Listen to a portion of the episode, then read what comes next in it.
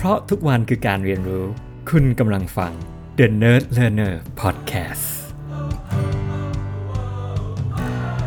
สวัสดีครับ ผมตีครับ ยินดีต้อนรับสู่ The Nerd Learner Podcast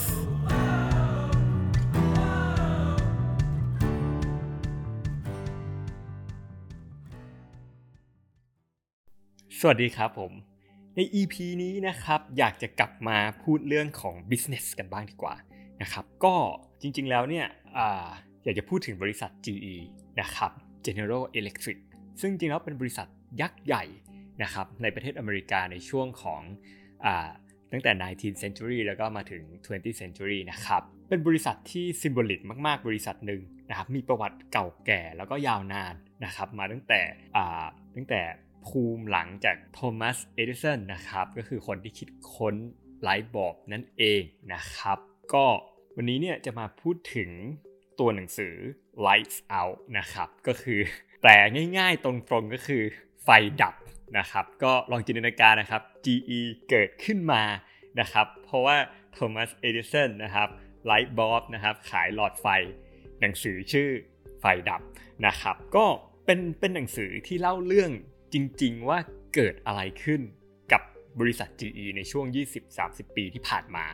นะครับ เขามีเขามี headline บอกว่า Pride Delusion and the Fall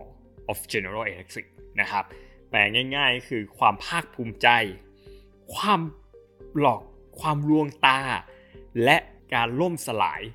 ของ General Electric นะครับซึ่งบริษัทนี้เนี่ยก็ยังอยู่ในตลาดหลักทรัพย์อยู่นะครับที่พอผมอ่านเล่มนี้เนี่ยก็ก็ทำให้อยากจะศึกษาเกี่ยวข้องกับบริษัท General Electric มากยิ่งขึ้นเลยนะครับ ผมรู้สึกว่าเออผมไม่ได้อ่านหนังสือแนวนี้มาสักพักหนึ่งแล้วอะไรอย่างเงี้ยครับ แล้วก็คือมันเป็นเรื่องจริงอะ่ะแล้วเขาเล่าถึง ผมว่าจับได้ประมาณ 3 CEO ด้วยกันอะว่าว่าเฮ้ยแต่ละ CEO ในแต่ละเจเนอเรชันในแต่ละช่วงที่เข้ามาดู General Electric เนี่ยเออเขาเป็นยังไงเขาทำอะไรแบบ เหมือนเราได้เข้าไปอยู่ในบทบาทของของ CEO เหล่านี้ แล้วก็เข้าใจว่า เอ้ย จริง ๆ แล้วมันมันเกิดอะไรขึ้นนะครับ คือมันเป็นที่มันเป็นเล่มที่ใช้เวลาอ่านสักพักหนึ่งนะสำหรับผมเองอะไรอย่างเงี้ยครับ แต่ว่าเอาเข้าจริง ๆ แล้วคือน่าสนใจอย่างไม่น่าเชื่อ คือมันอ่านง่าย เข้าใจง่าย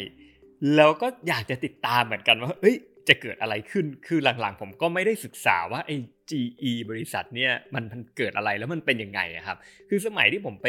ไปอยู่อเมริกา ผมจำได้ว่าตอนนั้นเนี่ยผมอยู่กับ host family แล้วแบบเราไปเดินอ่า ที่เหมือนเหมือนร้านร้านขายของอิเล็กทรอนิกส์อะแล้วอยากจะซื้อผมไม่แน่ใจตอนนั้นจะซื้ออะไรน่าจะเป็นไมโครเวฟหรือไม่ก็เครื่องปิ้งขนมปังหรืออะไรสักอย่างหรือมันไม่ก็เครื่องต้มน้ำร้อนอะไรพวกเนี้ยนะครับ host family เขาบอกเนี่ย you ซื้อแบรนด์นี้ดิ GE General Electric เนี่ย sure ผมก็แบบเออมันมันทำไมต้อง GE อะไรอย่างเงี้ยครับ คือบ้านเราอาจจะแบบอ่าแบรนด์ญี่ปุ่นใช่ไหมที่แบบอ่านมันมันน่าจะแบบเออมั่นใจอะไรเงี้ยเออที่อเมริกาของเขาคือ GE เนาะแล้วเล่มนี้เนี่ยผมว่ามันสะท้อนให้เห็นถึงโลกของ capitalism ของเอ่อ greed เรื่องของบริษัทที่อยู่ในตลาดทรัพย์ แล้วก็ความกดดันต่างๆ นานาครับผมผมว่ามันแบบสะท้อนเรื่องพวกนี้ได้ดีมากเลยทีเดียวนะ แล้วแบบเอาจริง ๆ มันก็มันก็แอบ ทำให้แบบผมได้ทบทวนตัวเองด้วยจากการที่ว่าอ่าเรามีแบบเหมือนวันนี้เนี่ยมามาช่วย Family Business เราเป็นเจเนอเรชันที่ 3 แล้วก็เหมือนแบบเหมือน CEO คนใหม่ เข้ามานั่งในบริษัทอ่า GE อะไรประมาณอย่างเงี้ยนะครับ ที่รับทอด Legacy ทั้งหลายอะคือแบบเออผมว่ามันปูพรมพรมดีอะคือแบบพอซีอเข้ามามันเหมือนกับมาพร้อมกับเลกาซีต่างๆ ของบริษัทเนี่ยแล้วเราก็เริ่มเข้าใจแล้วว่าเฮ้ย ประวัติที่ผ่านมา GE เขาจ่ายปันผลเท่านี้นะเฮ้ยตลอดช่วง 23 ปี 30 ปีที่ผ่านมาเนี่ยนี่คือปริมาณปันผลที่ GE จ่ายให้นะพนักงาน GE ได้สวัสดิการแบบระดับนี้นะ แบบเพนชั่นฟันเป็นรูปแบบนี้นะ มีโอ้โหอะไรมากมายอะไรอย่างเงี้ยครับ คือหนังสือเล่มเนี้ยพูดถึงหลายหลาย CEO คือเขาพูดถึง CEO หนึ่งที่เข้ามาแล้วแบบพา GE ไปอยู่ในลุกที่ ยุคที่มันรุ่งเรืองที่สุดอะคือแบบมันขึ้นไปในระดับพีคตอนนั้นคือ M&A จอยเยอะแยะมากมาย GE อะไรทุกอย่างแบบดูรุ่งเรืองแล้วก็แบบ คือเขาพูดถึงว่าเนี่ย มันอย่างน่าทึ่งมากอะสเกลบริษัทยักษ์ใหญ่ระดับ GE Industrial แล้วแบบ เฮ้ย คุณไม่ได้ miss forecast ของ Wall Street เลยในแต่ละ quarter ขึ้นแบบเอ้ยทุก quarter แบบอ่าแบบ สุดท้ายอะ CEO ทำจนตัวเลขมันออกมาได้อะคือแบบเออมันมันมัน hit goal hit target ในเรื่องของยอดขายกำไรอะไรพวกเนี้ยแล้วก็จ่ายปันผลได้อย่างต่อเนื่องได้อย่างงดงามแบบว่าแบบเป็นที่พึ่งให้กับชาวอเมริกัน ที่ทุกคนแบบทั้งแบบ Wall Street ที่ถือหุ้น GE หรือ Pension Fund กองทุนต่างๆ ที่แบบบำเหน็จบำนาญแล้วถือ GE อยู่ เออเขารู้สึกมั่นคงว่านี่แหละ GE แบบเฮ้ยได้ปันผลระดับนี้นะ มีการเติบโตอย่างต่อเนื่องทุกทุกไตรมาสอะแล้ว CEO คนนี้เสกให้มันเกิดขึ้นได้ CEO คนถัดไปมาอย่างเงี้ยนะครับตัวเจ้าตัวหนังสือก็พูดเข้าใจว่าคนแรกพูดถึงแจ็คเวลคนที่สองพูดถึงเจฟฟ์อิมบิทคือคนที่สองเข้ามาอย่างเงี้ยคือแล้วมันมีบางอย่างที่แบบจริง ๆ แล้วมันเหมือน illusion อะ คือเขาก็เล่าให้ฟังว่าใน GE มันก็มี GE Capital แบบเหมือนแบบทำด้านของ finance ทำอะไรพวกเนี้ย แล้วก็การเติบโตบางทียอดขายตัวเลขมันมาจาก M&A บ้างอะไรบ้างแบบ แต่ทุกอย่างแบบไม่ได้สมูทอย่างที่คิดอะแต่บางบางทีในสมัยนู้นอะมันแบบกฎกติกาอาจจะยังไม่ได้ strict มากเหมือนเหมือนขนาดเนี้อ่า accounting standards บางทีหลาย ๆ อย่างแบบทำอะไรได้ค่อนข้างเยอะในการเล่นแร่แปรธาตุอะเพื่อให้มันได้แบบ ตัวเลขที่เป็นกำไรออกมาที่มันอาจจะไม่ได้เป็นกำไรจริง ๆ หรืออะไรแบบนี้หรือหาวิธีในการแบบซื้อขายระหว่างกันคือแบบมันมีขบวนท่าต่างๆ ที่แบบทำได้ค่อนข้างมาก แล้วพอพอ GE มี GE Capital ที่ดูในเรื่องของแบบขาในร่างด้านของ finance อย่างเงี้ยเออมันก็มีลูกเล่นที่แบบเออที่จะสามารถทำอะไรหลายอย่างในเรื่องของ finance ได้นะครับคือแต่ว่ามันก็ทำได้ระดับหนึ่งอะด้วยสเกลนี้ถูกไหมแต่มันมันก็จะมีอะไรที่ไม่ค่อย ไม่ได้ไม่ได้โอเคขนาดนั้นอะไรอย่างเงี้ยแล้ว CEO คนใหม่เขาก็รู้อะว่าบางทีมันอาจจะมีปัญหา หรือเขาก็รู้ดีว่ามันมีปัญหา แต่แบบด้วยความคาดหวัง จากการที่ต้องมาต่อยอดของ CEO คนเก่า ก็เลยทำให้เขาอาจจะแบบเลือกที่จะไม่ได้จัดการอะไรบางอย่างไว้อะเพื่อเมนเทนเลกาซีของ GE อะไรประมาณแบบเนี้ยยิ่งไม่ได้ทำอะไรเข้าไปใหญ่อะ สักวันหนึ่งมันอาจจะถึงจุดหนึ่งที่มันแบบปะทุหรือมันระเบิดขึ้นมา หรือมันล้มหรือมันเฟลอะไรขึ้นมาอะไรขนาดอย่างเงี้ยหรือบางทีเขาพยายามทำอย่างยิ่งอะแต่แล้วแบบด้วยเหตุการณ์ต่างๆกลายเป็นว่าราคาหุ้นมันไม่ขึ้นอะ PE มันน้อยอย่างเงี้ยเออเขาก็ต้องพยายามหากลยุทธ์ต่างๆ ที่แบบ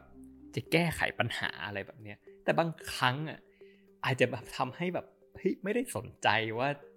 ว่าจริง ๆ แล้วอะไรเป็นยังไงบ้างคือแบบ คือเล่มนี้เขาพูดถึงเรื่องของเรื่องของ pressure เรื่องของเออเวลาเราเอาแต่ financial goals เป็นที่ตั้งเกิดอะไรขึ้น แล้ว financial goal ที่แบบถูกกดดันทุกๆ ไตรมาสตามสไตล์ Wall Street มี financial target ที่จะต้องมีไม่ได้สนใจว่าสถานการณ์อะไรจะเป็นยังไง ทั้งนั้นเทรนด์ของธุรกิจเป็นยังไงแล้วด้วยการบริหารแบบ top down ที่แบบว่าหน่วยงานจะถูกกำหนด ขึ้นมาให้เรียบร้อยแล้วว่าเฮ้ย เนี่ยคุณได้รับเป้านี้ไปนะ คุณได้รับเป้านี้ไปนะ โดยไม่ได้สนใจพื้นฐานอะไรขนาดนั้นสักเท่าไหร่นักอะซึ่งหน่วยงานนั้นก็แบบพูดขึ้นมาก็เขาอาจจะไม่ได้ฟังคุณ เขาก็จะ feedback กลับไปว่า เฮ้ย คุณไม่ได้อยากได้มันเพียงพอ คุณไม่ได้พยายามมันเพียงพออะไรประมาณอย่างเงี้ยนะมันก็จะเห็นแบบเออ management style เป็นยังไงอะไรเงี้ยเออมันเกิดอะไรขึ้น ขบวนการอะไรต่างๆ ที่การตัดสินใจต่างๆ เพราะอะไรมันถึงเป็นแบบนี้ แล้วมันสะท้อนถึงแบบผมว่า คือพูดได้เหมือนเฮดไลน์ของของเล่มนี้เลยเขาบอกเรื่องของพรายเรื่องของแบบความภาคภูมิใจอะไรอย่างเงี้ยคือแบบเล่มนี้เขาพูดว่า CEO คนเก่าที่ออกไปแล้วอยู่ดีๆ มีการมาพูดเน็บแนมบอกว่าเฮ้ยสมัยฉันที่ฉันอยู่นะ ฉันจะไม่มีทางแบบให้ GE มันแบบจ่ายปันผลได้น้อยหรอก คือ CEO คนที่ 2 เข้ามาแล้วมันมันมีเหตุการณ์หนึ่งที่ทำให้เขาจ่ายปันผลแบบ ไม่ได้หรือต้องลดปันผลไปครึ่งหนึ่งอะไรอย่างเงี้ยจากเหตุการณ์วิกฤตอะไรแบบเนี้ยเออแบบแบบเออมันได้เห็นอะไรตรงนี้แบบ เหมือนแบบไอ้บางทีมันนั่งคิดว่าเราพยายามอย่างยิ่งเพื่อที่จะคงอยู่ status quo อะแต่ผมก็มานั่งคิดว่าสุดท้ายแล้วอะเออมัน worth it หรือเปล่าอะมันคุ้มหรือเปล่าอะหรือแบบบางทีมันทำให้เราแบบอยู่กับที่จนเกินไปไหมอะไรอย่างเงี้ยกับความภาคภูมิใจแล้วก็แบบทุกอย่างที่เราประสบความสำเร็จอะแล้วพอเราใหญ่เราอาจจะมองว่าแบบ วันนี้เรายืนอยู่แบบจุดสูงสุดอะไรอย่างเงี้ยแล้วเรารู้สึกว่าแบบ เออมันเราใหญ่เกินไปเกินไปกว่าที่จะล้มเหลวอะไรได้อะคือแบบหมายความว่ายังไง หมายความว่าเออแบบ คือคนก็จะกลายเป็นว่าแบบ culture ใช่ไหมคนก็มองว่าเออเออต่อให้มันมีดีลที่มันล้มเหลวบ้าง ที่แบบจ่ายแพงมากๆบ้าง มันแบบทำอะไรแบบมันมีความเสียหายไปบ้างก็ไม่เป็นไรอะ่ะ GE ก็ผ่านร้อนผ่านหนาวมาเราสเกลระดับนี้เราคือแบบ นี่คืออเมริกันคอมพานีนี่คือ dream คือแบบเออมัน too big to fail อะคือมันมันใหญ่เกินกว่าที่แบบเออมันจะล้มเหลวได้นะ มันก็ผ่านมาได้แล้วนี่เออมันอีกนิดนึงจะเป็นยังไงอะไรอย่างเงี้ยเอออีกสักนิดนึงแล้วกันก็แบบอะก็ก็ใช้วิธีนี้ไปก่อนอะไรอย่างเงี้ยแบบเออให้ตัวเลขมันมาณตอนนี้ไปก่อนอะไรอย่างเงี้ยครับ ซึ่งทำให้บางทีเรา มันก็ดีนะอาจจะทำให้แบบเออกล้าทำอะไรที่มันบ้าบิ่นมากๆอะแต่บางทีแบบ มันมากเกินไปมันไปextreme มากๆ เพราะมันแบบจนมันสิ้นคิดอะมันสุดโต่งจนจนบางทีแบบความเสียหายที่เกิดขึ้นมันก็ไม่รู้ว่าแบบจะเป็นยังไงบ้างอะไรเงี้ยแล้วเล่มนี้เขาพูดถึง CEO คนที่ 2 ที่แบบเป็นสไตล์แนวแบบ sales marketing อะคือมาสายด้านนี้เนาะแล้วก็ เพราะฉะนั้นเนี่ยเขาก็แบบไม่ว่าสถานการณ์อะไรจะเป็นแบบไหนอะเขาก็จะขาย ตัว GE ไปก่อนขาย vision ขายภาพลักษณ์พออินเทอร์เน็ต ยุคอินเทอร์เน็ตมายุคซอฟต์แวร์มาเขาบอกวันนี้ GE เนี่ยวันนี้กำลังทำระบบ predict operating system ที่จะช่วยเป็นแนว IoT link อุปกรณ์ appliance ของ GE เข้ามาด้วยกันนะครับวันนี้บริษัทยักษ์ใหญ่ใช้แพลตฟอร์ม predict นี้มากมายอะไรเงี้ยแล้วก็จะมี optimism อยู่ตลอดเวลาคือแบบ ไม่ได้รู้สึกว่ามันจะมีอะไรที่แบบเออทำให้แบบ GE มันแบบไปได้แล้วคงไม่ต้องกังวลนะ GE เป็นคนอ่า conglomerate หมายความว่าเป็นบริษัทที่แบบทำหลากหลายธุรกิจมาก เพราะฉะนั้นต่อให้ sector หนึ่งมันไม่ดี มันก็จะมีอีก business หนึ่งที่มันจะดีแล้วก็มา cover กันอะไรแบบนี้คือสไตล์เขาแบบคือมี charisma มีแบบเรียกว่ามีอัธยาศัยเนี่ยดีในการพูดแบบคือแบบคืออาจจะพูดแล้วมันน่าฟังมัน มันมันน่าสนใจอะไรอย่างเงี้ยสามารถแบบเออให้คนแบบคล้อยตามได้อะไรได้ในระดับหนึ่งอะไรอย่างเงี้ยครับ ซึ่งสำหรับผมเนาะอันนี้พอผมมากับสิ่งที่ผมได้ผมว่า เออถ้าคือมันก็ดีในระดับหนึ่งนะแต่ถ้ามันมากเกินไปอะผมรู้สึกว่ามันได้เห็นดาร์กไซด์ของการที่แบบเออแบบการที่บริษัทมัน too optimistic เกินไป แล้วก็ constantly คือแบบพยายามแบบ คือมองในแง่บวกแบบสุดโต่งแล้วแบบ ยังไงก็ดียังไงก็ดีแบบ แล้วก็มองอย่างนี้อย่างต่อเนื่องอะไรอย่างเงี้ยโดยที่แบบบางทีไม่ได้สนใจอะไรเลยอะพอเราพูดไปเรื่อยๆอะมันกลายเป็นว่าเออจนเราเชื่อหรือเราหลอกตัวเองว่ามันกลายเป็นอย่างนั้นซึ่งมันก็ขำดีสำหรับผมนะ คือแบบตอนที่แบบ CEO คนที่สองมาผมว่าเขาพยายาม make the mark แบบแบบสร้างว่าแบบ